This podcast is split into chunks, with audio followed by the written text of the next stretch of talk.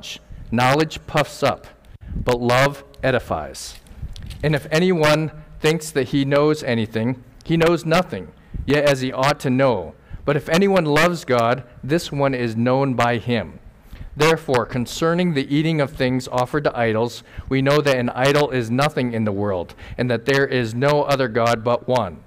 For even if there are so called gods, whether in heaven or on earth, as there are many gods and many lords, yet for us there is one God, the Father of whom all things, and f- we for him, and one Lord Jesus Christ, through whom are all things, and through whom we live.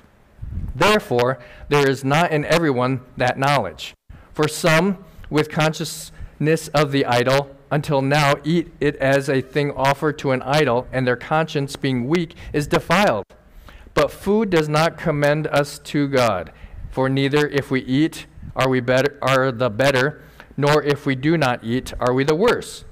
But beware lest somehow this liberty of yours becomes a stumbling block to those who are weak. For if anyone sees you who have knowledge eating in an idol's temple, will not have the conscience of him who is weak be emboldened to eat those things offered to idols. And because of your knowledge shall the weak brother perish, for whom Christ died. But when you thus sin against the brethren and wound their weak conscience, you sin against Christ. Therefore, if food makes my brother stumble, I will never again eat meat, lest I make my brother stumble. Shall we pray together? Heavenly Father, we thank you so much for who you are. We thank you for your promise. We thank you for your word, for the truth it gives to us. Thank you that we can understand it. And Lord, help us to take in your word and to read it, to meditate upon it, but allow it to transform our lives. May your spirit guide us. May we be able to discern and be able to apply it to our lives. And Lord, we thank you for each one here. You know their situations, their circumstances. You know our lives. And help us to be encouraged and to love you more. In Jesus' name we ask it. Amen. This morning, as we look at this chapter, and as if I were to think of how do we classify or how do we title it, um, really in an organizational manner, this chapter would be Things Offered to Idol, and we're going to do a look or a study of knowledge and practice of the Christian. And so I don't know if we have the PowerPoint, but there we go. And uh, as we think about it, things offered to idols. First of all, can we eat it? A view of knowledge and the practice of Christians. And uh, so then, as we get to the subject of here, we look at it. What is the correct response about eating the food sacrificed to idols? That was what they really were trying to address. And so we're going to break it into two parts. And the first part, if you follow along as I read, you saw the word knowledge repeated over multiple times. But what do Christians know or believe? And so as we as we look at here part 1 and this will be verses 1 through 6. What do Christians know or believe? And as we as we mentioned, the subject earlier in verse 1 and verse 4, now concerning the things offered to idols, therefore concerning the eating of things offered to idols. They had questions, and these, this is the church at Corinth. And the first thing we want to look at is the fact that even if we're if we're um, take the text and understand here as paul is addressing these corinthian believers because there was a mix of believers in the church of those who came out of paganism came out of of they were considered Gentiles. There was a, some Jewish background, but the majority of them were from the Greek Roman background, Hellenistic Jews, even. Those who were Jewish, but they followed the culture of the uh, Greeks. And so, first thing we want to look at that Paul addresses is that knowledge is not enough for Christians. Knowledge alone is not enough for Christians. If you look at verse 1, it states, now, concerning things offered to idols, we know that we all have knowledge. We know that we all have knowledge. And what is that knowledge? Oftentimes we look at what is, what is that knowledge and the understanding between the reality of an idol and the divine. And he goes through that knowledge and, and looking at that definition. But the challenge is knowledge alone can lead to pride and sin. So if you're following along an outline, knowledge alone can lead to pride or sin. So we, while all have knowledge, it doesn't just stop there, that understanding. Because what Paul says is in chapter 1 we know that we all have knowledge, and knowledge puffs up. Knowledge puffs up or inflates. We understand that term if you've ever had, um, whether a beach ball or something, you inflate it. Sometimes we inflate it with our mouth or a pump, and it blows up. Uh, there's Aesop's fable of, a, a fable of the frog and the ox. And there's an ox that was grazing in a swampy meadow and chanced to set his foot upon a, a parcel or group of young frogs and crushed nearly the whole bunch. And then uh, what happened is one escaped and went to his mother and said, uh, "Oh mother, you know it was there was a big four-footed dreadful beast. It was huge." And this uh, this old frog, who, if you know, sometimes like if you think about a bullfrog or one of those, they puff themselves up and says, "Well."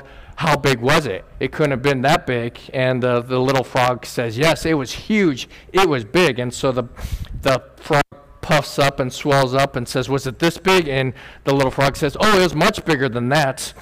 And uh, she started to pull, puff up even more. And the little frog says, If you were to burst yourself, you would never be half its size. And provoked, usually when someone is provoked, says, You can't do that, especially men. If you tell a man, You can't do that, they go and try it. But what happened is, says, Oh, well, tries to inflate. And so puffs up, fills up. And what happens is the frog explodes. And that's this is this little fable, and usually the fable has a meaning. And what Aesop is telling us that what often occurs is when we swell up or try to erroneously fill up with um, become something that we cannot be, because inflate, as we know that even knowledge alone can lead to pride or sin, inflate our ego to fill up. And Christians can erroneously believe that knowledge of the Bible or even their length of time as a Christian puts them in a greater spiritual position with God. See, they fail to empathize with others who struggle with a secular issues. If you've been around sometimes Christians and believers, there's a, a common vernacular. They use certain words and phrases, and sometimes it can um, be overwhelming to someone who is not part of a church or part of a Christianity. They use terms. And it's important here that for some, Paul warns that knowledge alone can lead to this pride and sin. And as we look at what takes place in Corinth, the knowledge about Id- idolatry, about um, understanding uh, your place in Christ, because you have people from different backgrounds. And so as we look at uh, 1 Corinthians 8, it presents us with the dilemma that Christians who have not been involved in the practice of idol worship. I don't know, does anyone have a, a background in idol worship? I'd say that not jokingly, but obviously different backgrounds, but sometimes, you know, as if we don't understand that as a culture, a, a modern, westernized, quote unquote, civilized culture. But idol worship in the first century and during the time of Corinth was prevalent. It was all over. And so understanding, you know, someone who came out of that, it's a transition that requires the assimilation into a lifestyle of Christianity and biblical freedoms. When you come out of a different uh, background where everything is structured, everything is organized, it would be similar to Judaism. Because Judaism, you know, you're supposed to follow these laws. And some of us are like orderly, we like structure, we like um, having a schedule, we like to have. Um, to be able engaged in boundaries and what is um, clear steps. And the Jews, even they did not immediately assimilate into Christianity without the challenges of understanding law and grace. Because they felt, you know, I'm, I'm a better Christian if I follow these steps. So it's important for us to understand because even the Jewish, um, when they came to Christ, they believed that you had to become Jewish in order to be saved. And we see that throughout the book of um, Acts and into even Romans. So, as we understand knowledge that can lead to prior sin, and knowledge that does puff up, we also must understand the contrast of that is found in verse 1 as well. It says, Knowledge puffs up, but love edifies. But love edifies. And so, love for God motivates us to care for others. See, love is an action evidence.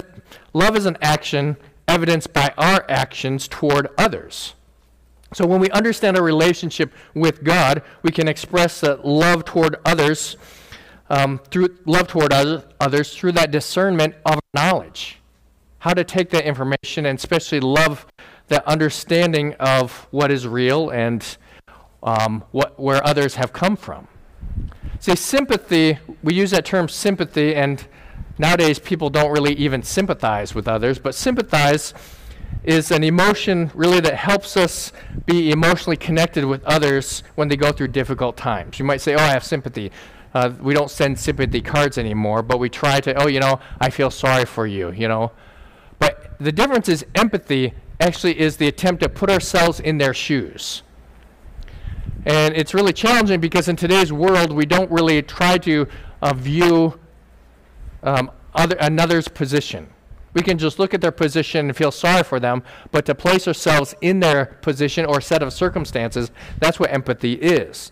And that's where, as we think about the difference or the contrast between love and knowledge, it's one thing to know where another person is coming from, or as these believers and these ones who are coming out of pagan worship, of idolatry. It's one thing to, oh, you know, just get over it, to understand there's a difference. They didn't have the same problem with that, with those. And so, compassion and our love for Christ teaches us to love others as Christ loves them. And I think that's an important, relevant, um, present day process that we need to understand. And so when we love them, we are displaying the love of God and loving Christ. And so as we understand here, knowledge puffs up, but love edifies, as Paul's expressing. And then he gets back and says in verse 2 And if anyone thinks that he knows anything, he knows nothing, yet as he ought to know. Sometimes we understand that Christians have open hospitals, orphanage, orphanages served in extreme conditions because of their love for Christ. But the basis of that, and while things they've done to gain attention for themselves, it's important that true selflessness builds others up and lifts up other believers. It's not done to just show who they are, but it's because of their love for Christ. And that's a, a constant battle because as a believer, we'll always struggle with pride, the, our motivation. Why are we doing this? So as we as we understand the um, first of all this knowledge, and to have that knowledge of of where peop- other people are coming from, and Paul says, okay, as a church body, there are ones who are coming from different religious backgrounds. And so we can't just be dismissive, and that's the danger that sometimes Christians have. And even as you come into a church or welcome, the desire is to be able to um, encourage one another. Church should not be divisive, and that's the challenge is in today's society is that churches sometimes in society there's so much uh, that whether it be different organization groups that want to divide us. But biblically, biblically speaking, Christianity unites us because we're all one in Christ. And so, as we look at the second thing, not only do we look at knowledge, Paul then um, comes into this discussion of is it wrong to eat meat sacrificed to idols? Now, for most of us, I don't think you'll have a problem about eating meat sacrificed to idols. Because uh, sometimes we think of if, you know, we think, okay, I've been to a restaurant and maybe there's a, um, a Buddha or a small statue, and then they have a plate of food, you know, maybe for good luck or something. Is like, I'll still eat there, no big deal. And really, that is uncommon nowadays. But really, the question is, is Paul is asking, is it wrong to eat meat, or the people are asking, is it wrong to eat meat sacrificed to idols? And Paul doesn't really directly answer the question yet. What he says is, well, first of all, what do you believe about the idols?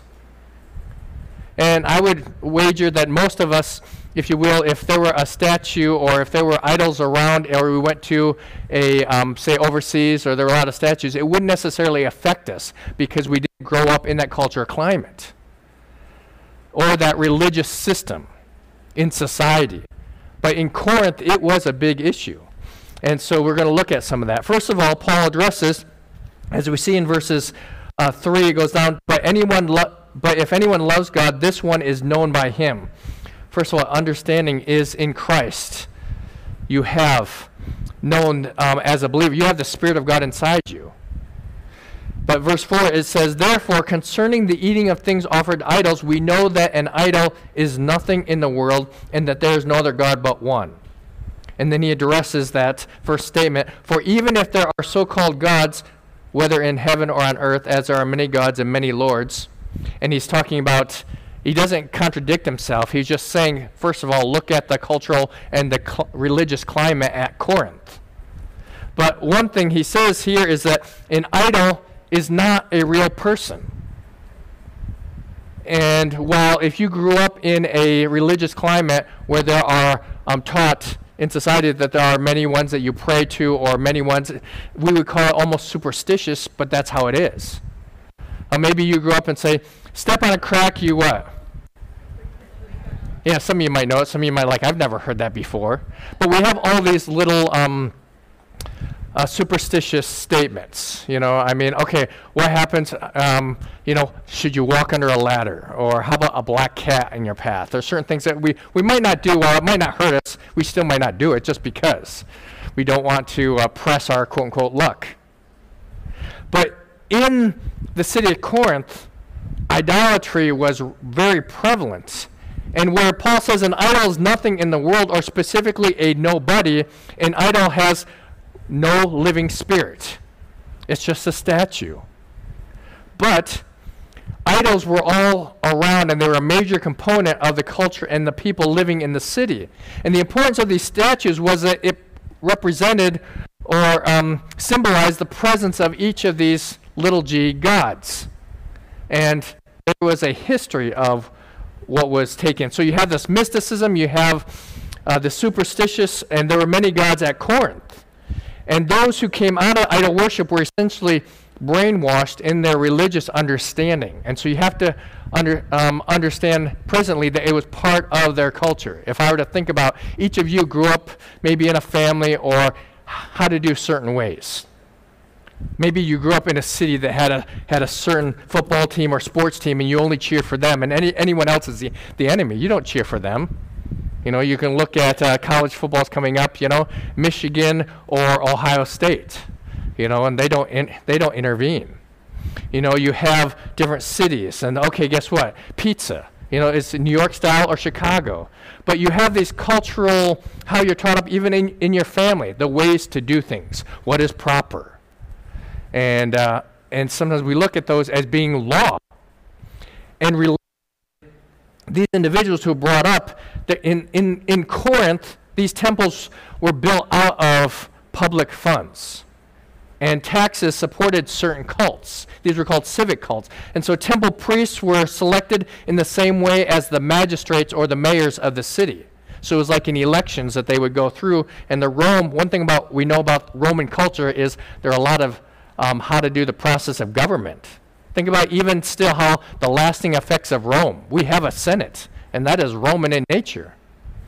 And then there was no separation of religion and state. And historically, there were multiple cults within the city of Corinth. And I couldn't even list them all in my study. I've never read so much that I have in studying uh, for this uh, chapter. But cults here is defined as a system of religious worship and ritual and civic cults were religious deities that were supported by the Romans and city governments. So what you have is permission even into entrance into different temples varied.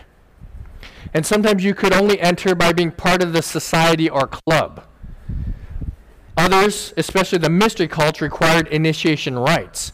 And mystery cults included uh, religious groups not sanctioned or supported officially by the city. So what you have is the city of Corinth. Okay, the leaders, they had certain um, ones that they followed, and I'll, I'll continue on in a list of those later as we go on.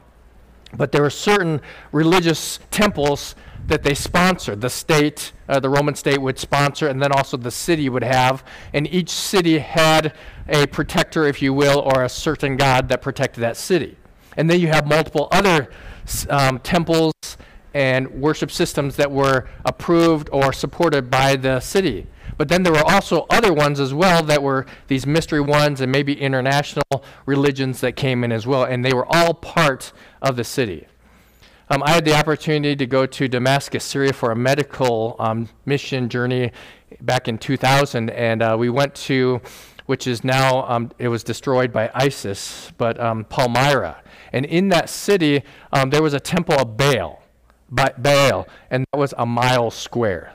So if you think about, we understand a mile square city blocks, but think about that if, if there was a temple, excuse me, a block that was a mile square dedicated to Baal or just the, the prevalence. If uh, the only closest thing I was trying to think about, how can I illustrate it to you? If every business uh, that we see, uh, take away a marketplace, there's a marketplace, but if every business we see was a temple, maybe that would give you a better idea of the influence of what on the city of Corinth. Uh, because it wasn't just churches, um, as we, you know, churches are are, are not as prominent in our cities nowadays, but businesses. If every business you went by was a religious temple or a sanctuary, and the sanctuaries in the city were these kind of like healing spas um, that they had, and they believed that they, you were given divine powers or healings as well. But let's go. Let me go to worship. And so, as we look at the idol worship at Corinth, first of all, it involved three parts.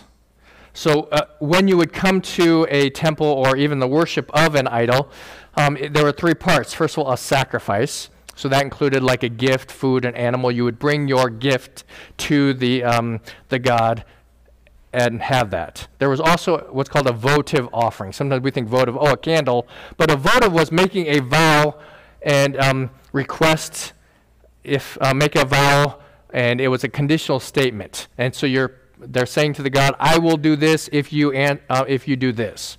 So it's kind of like a, a promissory or a conditional statement. Um, I will do this, and uh, if um, you do this for me. It was a request that a, a, um, a worshiper was giving to that idol or that quote unquote little God. And then there was prayer and that was part of idol worship. And you, you, have to remember, within the temples, there were so many people, everyone was quote unquote religious in these temples, and there would be celebratory times monthly and sometimes weekly, but monthly and then even annual that the, the whole city was involved in. And so there were these different celebrations, and it became uh, very wide within the city, as in almost shut down. And so we don't have that same understanding of the influence it had. But also offerings. When people gave offerings, they had three purposes for these offerings. So when you gave an offering to one of these um, temples or gods, it had three purposes. First of all, it gave honor to the deity. So it was kind of like you were part of this club or group or organization. And some were multiple. You, you go to this one, you go to this one, you go to this one, and you would go through a process of multiple different quote unquote temples or gods. And then um, there was also giving thanks for past action. Sometimes, if, if something occurred, the, the deity answered your prayer, you had good crops or you had a good business, then you would go and, uh, and give an, um, because of that, an offering. Or sometimes you were given you would give an offering to avert an evil. Say you, oh, you know what, you know, there's been threats against you, or something happens, and you you say, oh no, there's an illness, and um, something someone put a curse and so you you give a sacrifice to prevent that or maybe to receive a benefit. Uh, you know you would give a sacrifice to for the life of your child or health. There's multiple reasons why you would go to the temple or worship and i give you all this background because an, it's an essential part i want you to understand the makeup of the city how you know even when paul says i i see that you're religious back in acts understatement but the whole point is at corinth idol worship and the temples was a major part of every individual's background. And so Paul is calling out, you know, saying, hey, I understand that you all have knowledge of this. And how do you distinguish? How do you separate even from that?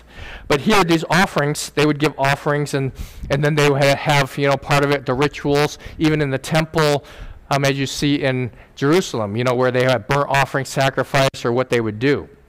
Um, it reminds me of um, the newly married husband was asked about, you know, how his marriage was, and uh, he tells his friend that, you know what, you know, marriage is great. Uh, my wife worships me, and uh, you know, everything goes well. He says, but the problem is, uh, she keeps on. Her cooking is like, uh, you know, she treats me as a god because she keeps bringing me burnt offerings. But uh, it's not the same way as in offerings of how the in the temple was, you know, and so th- that's an important part. And and next week I'll kind of explain a little bit more about those sacrifices, the details of that, and why it was such an important part of the culture there.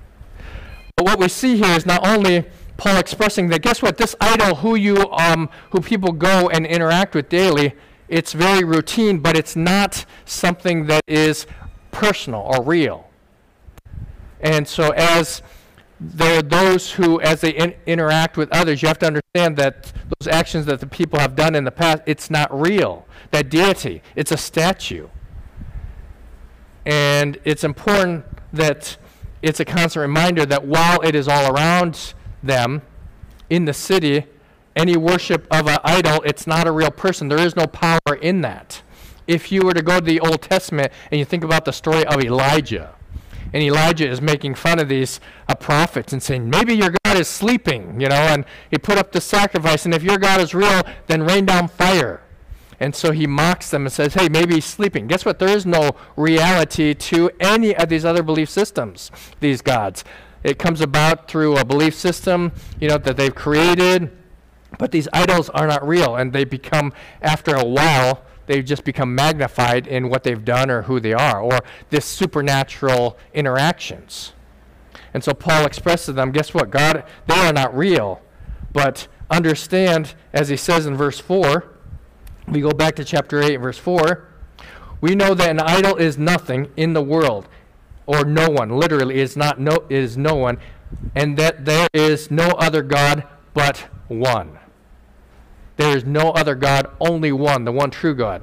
And then he goes down in verse 6, he says, Yet for us there is one God, the Father of whom all things, and we for him, and one Lord Jesus Christ, through whom all things and through whom we live. Now, he isn't saying that there's two gods, there's one God, which is still a difficult concept for us because he's talking about God the Father, God the Son, God the Holy Spirit, one God.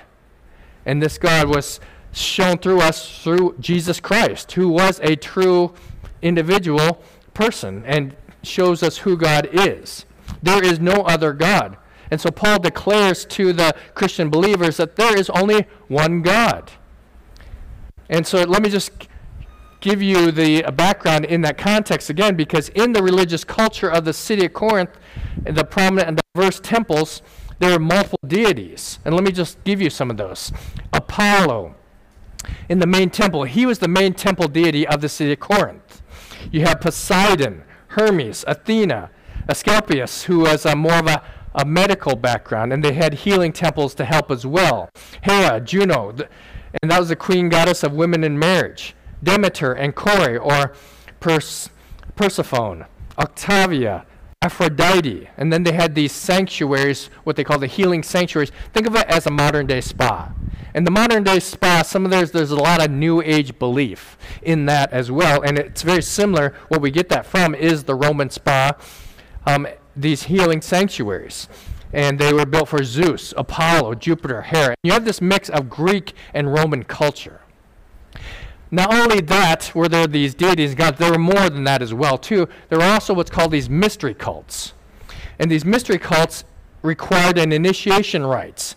Uh, Dionysus, who was the god of um, fruitfulness, vegetation, and especially wine. And the Dionysiac festivals provide an opportunity for stepping outside of the daily routine. And so there are these festivals that included not only drinking wine and engaging in sexual activity, but also participating in significant features of Greek civilization, where they had choral singing and even mimes. So if you think about what was taking place, and they did this, and so these groups, and the initiation into this cult might be compared to kind of a, what we call a tribal initiation, where they had to go through a process, and Greeks joined in, and it was a, um, a Dionysiac mysteries. It was accompanied by initiation also into other uh, sexual perversions as well. And so that's there are these mystery cults. But now if we go back to thinking about who is Demeter and Kore. And Demeter or Ceres was the goddess of grain, and the daughter was Kore or uh, Persephone. And they were famous religious agricultural festivals. known as the Greater and Lesser Eleusinian Mysteries. And what they did is celebrated sowing, sprouting, reaping of grain. And they reenacted this in the festivals in the city. We don't live in, a, in an agrarian society, but if I would ask you, how many of you lived on a farm or worked on a farm? Okay, some of the older ones. Most of you, you know, if you're like going, okay, milk a cow or a goat, or, you know, that's not for me, right? It's too smelly, messy. But agrarian was part of, everyone was involved in some way of agrarian society, and they relied upon that. And what occurred was, you know, the celebration of the grain and the cycle of grain. It was pictured in this, what they call the myth of, of Kore, and was thought to be parallel to the cycle of man. So what they would do is, okay, the cycle of grain, and you have the cycle of mankind. And it's told in a, um, by a, a poem by Homer to Demeter and talks about Hades. If you've heard of Hades, the um, Greek god Pluto, the god of the netherworld, and how he wanted a wife and he carried Kore off into the depths of the earth. I don't know if you've heard of that. Maybe you've read some of the Percy Jackson series or if you've studied some of the background of uh, the Greek and Roman gods. But what happens is the mother Demeter, through long days of searching during which she came to Eleusis, refused to make the grain grow. And finally, Hades was bidden to send Kore back to earth. She came back to light as the grain maiden and gave birth to her son Plutus. And so this maiden Kore and the son Pluton, the rich one, and Plutus means literally wealth in grain. So there's a lot of symbolism in all of this. And because Kore had eaten this pomegranate seed, a symbol of death and birth, she could not be completely released. And so the compromise was reached in where she spent one third of the year with her husband and the rest with the mother. And then satisfied with this, Demeter, the goddess of grain, allowed the grain to grow again and taught the Eleusinians these rites. And so every year and during certain times of the year, you know, you have the cycle of grain, certain celebrations throughout the city, they would go through this and reenact this. And the entire story was elaborately reenacted um, in the city. And so then they became okay, the parallel is with mankind, just as grain came up out of the ground and was reaped to yield mankind's breath and be used as seed, so was a girl taken out of her parents, and her quote unquote virginity was killed to bring forth new offspring. And when a man died, he was buried in the earth to partake mystically in the cyclical renewal of life. So you have these parallels. And I just, the reason I give you all this is because we can make these parallels and you, we think about um, what the past has. If you think about the maypole and all these rites and different, um, even with, we, we're in the fall and the harvest. And most of us is like, oh, we don't really think about the harvest much. If you're a farmer and all the tractors and, and interesting in Arizona, there's like four, uh, four growing seasons here. But if we were to be part of this culture, it was all part of the society and the culture here. And it's important because our understanding, our understanding, Paul expresses to the Corinthian believers that these other beliefs are invalid. And what happens is this mythology, it, to what most of us it sounds a little absurd, but there are many present day religions that are even mixed in with the natural and the supernatural. Some people look at Christianity like, how can that be? Because it's supernatural and the natural. If you think about the um, LDS, Hinduism, animism, Shintoism, there are these that you have this combination or what we call syncretism, and you add on. And while it may sound foreign to rational people, Christianity, as you as I mentioned, cannot be combined with or added to um, nothing can be added to Christianity. It's not like you just add this and then become part of it. And that's what often happens is, okay, I'll take a little bit of this it'll, if it'll help me. Sometimes if we think about, okay, before a competition or maybe if you played sports, okay, wish me luck or, you know, you want to, you have a routine, you don't want anything to do that might mess that up because we're kind of superstitious. But religiously speaking, if I can emphasize to you the veracity, the truthfulness of one God, and expressing our belief through that one God. And in our knowledge of having one God, while there may be the celebration of other religions around us, it's important that we understand that one true God. And Paul is expressing to the Corinthian believers that these other beliefs are invalid and there's only one true and living God. And what has happened in within Christianity, what's called religious pluralism. It's kind of added credibility to, to this religion, this religion. Oh, they believe differently, but there are many ways to get to heaven. As long as you're sincere, you can get to heaven. But that's not what the Bible presents. It says that there only is one true God, and it's through the personal work of Jesus Christ. And our understanding of God and our relationship with Him will predetermine our actions toward God and others. Now, we're not, we're not necessarily um, supposed to go out and um, as, as we see in the Crusades and other religions, just to battle them. That's not the attempt here. Paul's expressing an understanding to, to um, he's expressing to us that we must have a correct biblical understanding of God if we want to worship Him correctly and please Him. What is important for us to understand is that we are personally to know who God is, and I think that that will, our love for Him, our understanding of the one true God, will be visible in our actions toward others. Because when we emphasize our, our understanding, our background of who God is, even our theology, then we can rightly express the difference between other belief systems, religions, and even as Paul's expressing these cultic practices and these idol worshippers, who the one true God is, because there is a personal relationship that we can have with God through Jesus Christ. And it's important to have that correct biblical understanding. And Paul expresses that basis is, is essential even before we begin to address the issues of some of these other things about food offered to idols. How do we respond to that? Paul's saying your worship of the one true God, first of all, your understanding of that has to be correct. Because some of these Christians were wondering, well, what about this? What about this? What about in this situation? They're doing what's called situation ethics. But what was more important is to understand and grow in our knowledge and our understanding of Christ. That's why Bible study is so important.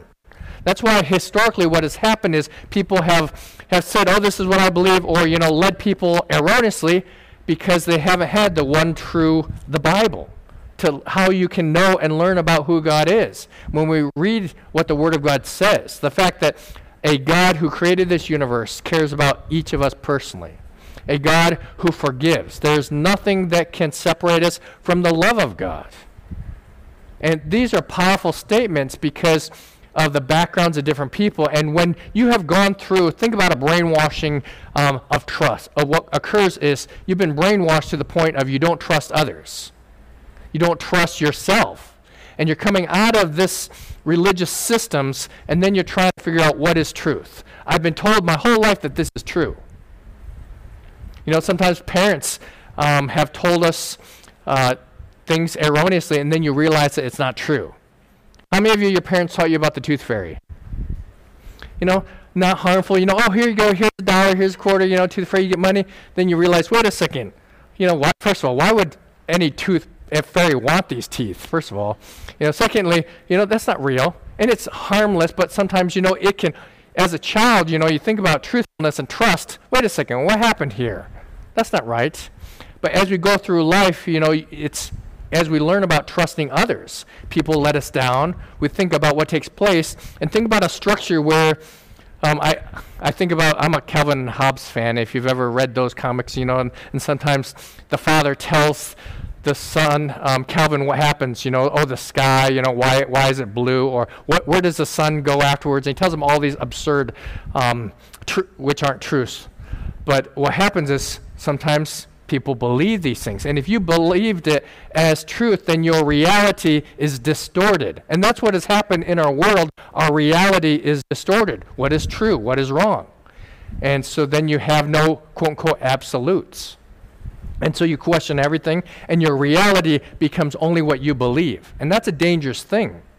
Because here, Paul tries to express and tell them, you know, be patient with these other individuals and understand that the base, our basis of our understanding of God is essential for us as how we interact with others. And the issue of the Corinthians and the action and practice of whether they should eat the meat offered to idols. And really, what we'll do is, and I, I'm sorry there's going to be a week of pause in between because we'll have the, um, uh, Chaplain Lorente here. And, but what happens is I want to um, express to you just how powerful and how pervasive this idol worship and this religious system were to the Corinthians.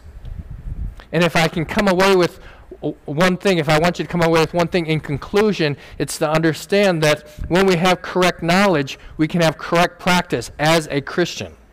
Biblically speaking, we must not be prideful in our knowledge toward other believers nor unbelievers.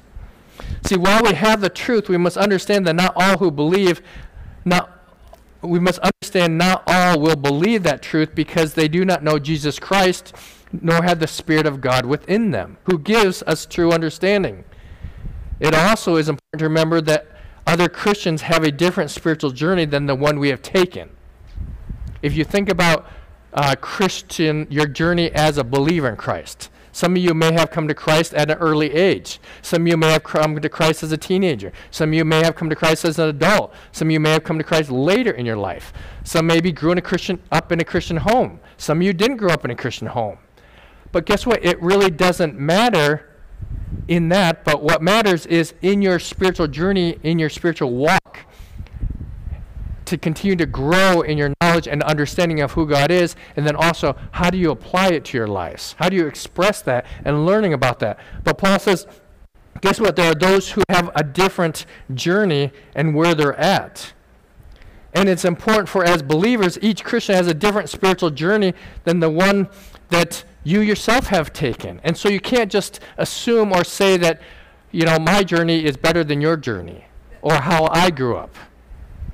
But to understand, we all have the same knowledge, and when it comes to the Word of God, the truth that comes from that, there are certain foundational truths that we believe. And there are some others who are going to put their beliefs into a little bit different practice. Maybe they set boundaries in their spiritual lives because of where they came from. Are they wrong to do that? Absolutely not. The danger is when they call it that doctrine, and there are churches that have erroneously stated, okay, the Bible says this when it doesn't. But what is essential is these foundational truths that the Bible presents. And so the Bible is um, prescriptive, where it says, Thou shalt not do this. This is um, what the Bible says, and we believe those as foundational truths. That's why it's called the fundamentals of the faith. But there's also the practice of that. Is it right? You know, we believe that it's important that we should go to church on Sundays. Is it doctrinal? It's a pattern that we follow because they met on the first Sunday. Is it important, essential?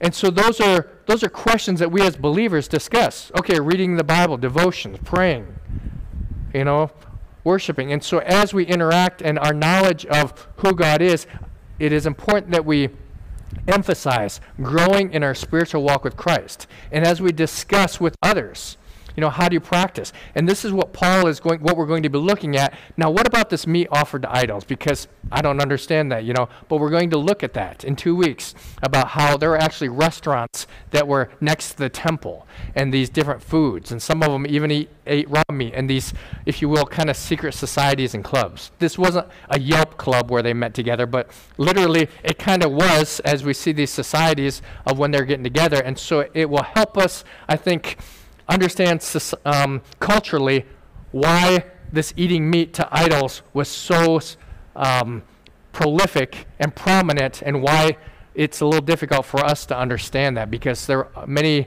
who have taken this context and totally taken out taken this passage and distorted it and tried to put it in today's context without understanding what it meant at that time.